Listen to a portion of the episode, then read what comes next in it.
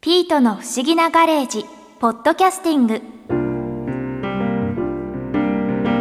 もう結局いつものペースになっちゃったけどしんいちさんとぼっこさんのこと私博士に怒ってるのよ。え何？ピートちゃん。その割には元体操選手の森末慎二さんととっても楽しそうにおしゃべりしてたって。そりゃだって体操といえばもうすぐ始まるリオオリンピックの超注目種目だし森末さんロサンゼルスのオリンピックで、うん。何の種目で金メダル取られたんですか？僕は鉄棒で10点。それも3回演技をして10点10点10点っていう30点満点を出して金メダルを取れたんですけど、すごい、はい、3回ともそうなんです。満点を出したんです最初にね決まった演技規定演技っていうのがあってそして今度は自由フリーに自分で構成を組んだ演技を1回する。でもう1回その自由演技っていうんですけど演技をする。それで金メダルを取ったということでみんなが「すごいね」って言ってくれるのは 嬉しいことなんですけどね。えはい。さんその時何をやられたんですか？あの体操競技は男子はね6種目ある。知ってる？つり革みたいにつり革ね。そうそうそう。もう電車の中にあるやつね。バカ野郎 男子の場合は6種目あります。はい。まずは床運動。床運動。うん、床の上でバク転とか宙返りをするやつね床運動。はい。あん馬というのがあるね。これも馬の蔵の上でくるくる回るようなやつなんです。でさっき言ったつり革、まあ、体操ではつり輪と言いますね。つり輪。うん、で次は飛び箱のでかいような跳馬。馬が飛ぶという跳馬。はい。で平行棒というのがあってね。平行棒、うん。そう。そして最後に鉄棒というこの6種目なんですねで女子は跳馬、はい。平均台段違い平行棒。で最後に床というこの4種目で体操競技は成り立っているんだよね。うん。だからその中でこう体操をやっていく。で僕の場合は鉄棒なんですけどでも体操をやってる以上はこの床安林長平鉄という体操選手はこの6種目を全部やらなきゃいけないの。全部やるんですか？女子も4種目を全部やらなきゃいけないの。全部をやった全ての得点の上位の人たちがオリンピックに行けるの。だから床だけやってて床だけもうスペシャリストですごいんだけどあとの5種目は何もできなかったらオリンピック選手にはなれないの。じゃあ全部が本当にすごくではい。きて、その中ですごい今騒がれてる白井選手っていうのはあはい。床と跳馬っていうので騒がれてますけども、はい。だけど他の4種目もちゃんとできて強くなってきてるんでオリンピック選手になれたということですね。うん。森末さんは何が得意だったんですか、それをだって10点10点10点と来てんですから これであん馬が得意でしたって言ったら嫌でしょ？はい。まあでも自分の中でやっぱり6種目やるんで不得意そして得意っていうのが出てくるんだけど基本的にやっぱり僕は体操選手の中でも170センチ結構身長が高い方なのね。はい。今の内村航平選手でも身長は白井選手も一緒。162センチ。結構みんなちっちゃいでしょ？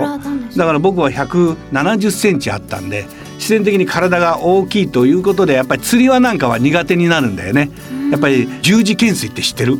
釣り輪でね手を両手開いて空中で止まるの体がビンって。見たことあります。ある？はい。それをやるにはやっぱりほら重たかったりするとそれだけ大変じゃない軽い方がいいわけじゃない。はいはい。うん、そういう部分でやっぱ釣り輪なんかは苦手でしたけどでも鉄棒は大好きでどうしても練習量も多くなるから好きこそものの上手なれになってしまうんで鉄棒が得意種目でした。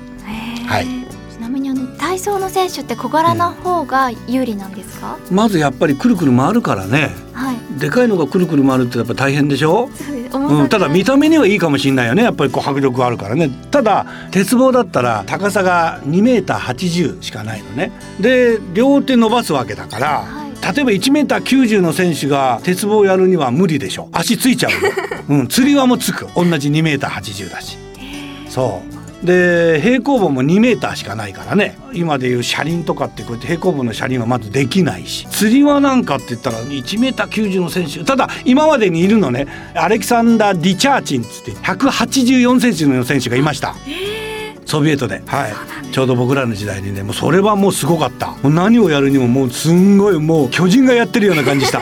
ブワーブワーっつってやっててすげえなと思ったけど結構大変だった。釣り輪なんかは全部下のマットをこう薄くしたり鉄棒なんかはマット下開けたりとかね大変だったと思う。やっぱやっぱりちっちゃい方が有利なんじゃないかな。特に女子なんかはさ平均台ってさっき言ってたよね、はい。平均台幅は知ってますか？あの上の台の幅は。わかんない。です10センチです。10センチしかないんです10センチの上で宙返りしてんだよ、それをやるのにさ170センチの選手がやるよりはちっちゃい子がやった方がこの10センチの幅もだいぶ良くないかい？そうですね。うん、だから多分そんなに大きくないんじゃないかな。体操選手ってね。うん。ちなみにその体操選手ってうん。普段どういうトレーニングするんですか、あのね体操選手ねあのどうしても見たことあるからすごい筋肉がもりもりなのね、はい。で男子の場合は4種目あん馬とつり輪と平行棒鉄棒この4種目が上半身を使うの。はい。で床と跳馬っていうのが足を使うんで7対3ぐらいでだいたい上半身が鍛えられてそこへ持ってきてつり輪というあ要するにさっき言った十字懸垂空中でね体を無重力みたいな形で止めるのよ。そんなとこで体が止まるかみたいな逆立ちになって手広げて十字倒立って言うんだけど逆立ちになって手広げて止まるのよ。ひっくり返るんですか？ひっくり返るひっくり返るんだよ、逆さまになってんのに手が広がってそこで止まっちゃったりするからね。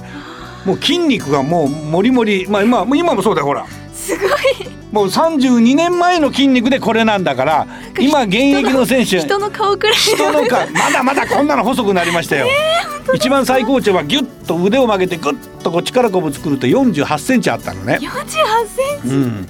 まあそれぐらいこう筋肉を使う。でも決してこれはボディービルダーさんみたいにジムで筋肉を作ってんじゃなくて普通の練習をしてるだけでこうなるの。体操競技って。だからそれだけ筋力を使うということなのちなみにそのオリンピックで体操を見るときに何かここを見るのがおすすめとかありますか？今日本がトップなんですが一番怖いのがアメリカです。女子はもう完全にアメリカになりました。本当ですか？はい、で多分今度のオリンピックなんかでも女子はもうダントツでアメリカがチーム個人も取っていくと思いますね。あと今体操選手では昔からもう有名なキューバなんかは強くなってきてます今一人一番怖い選手がいます。内村航平選手を破るのはその選手しかいないっていうふうにみんな言ってます。え誰ですか？わラル・デュエトっていう選手なんですけどね。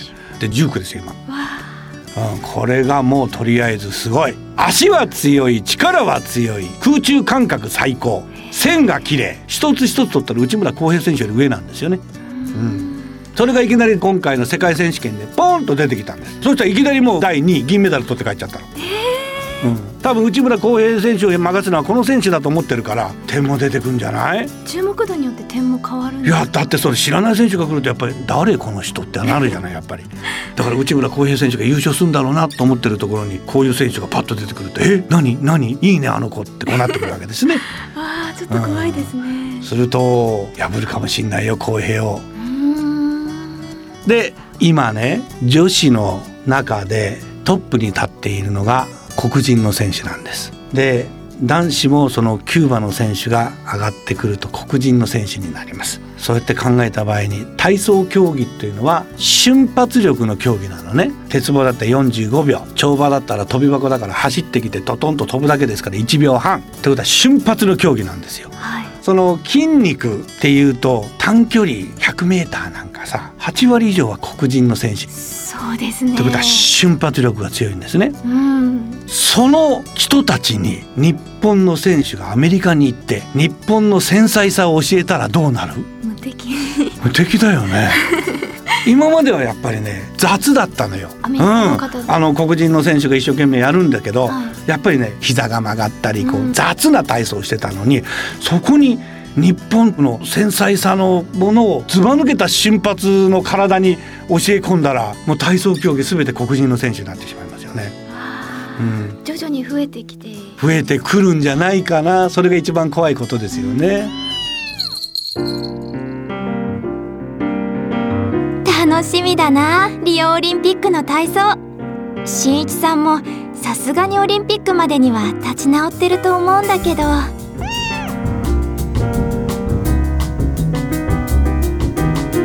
ピートの不思議なガレージポッドキャスティング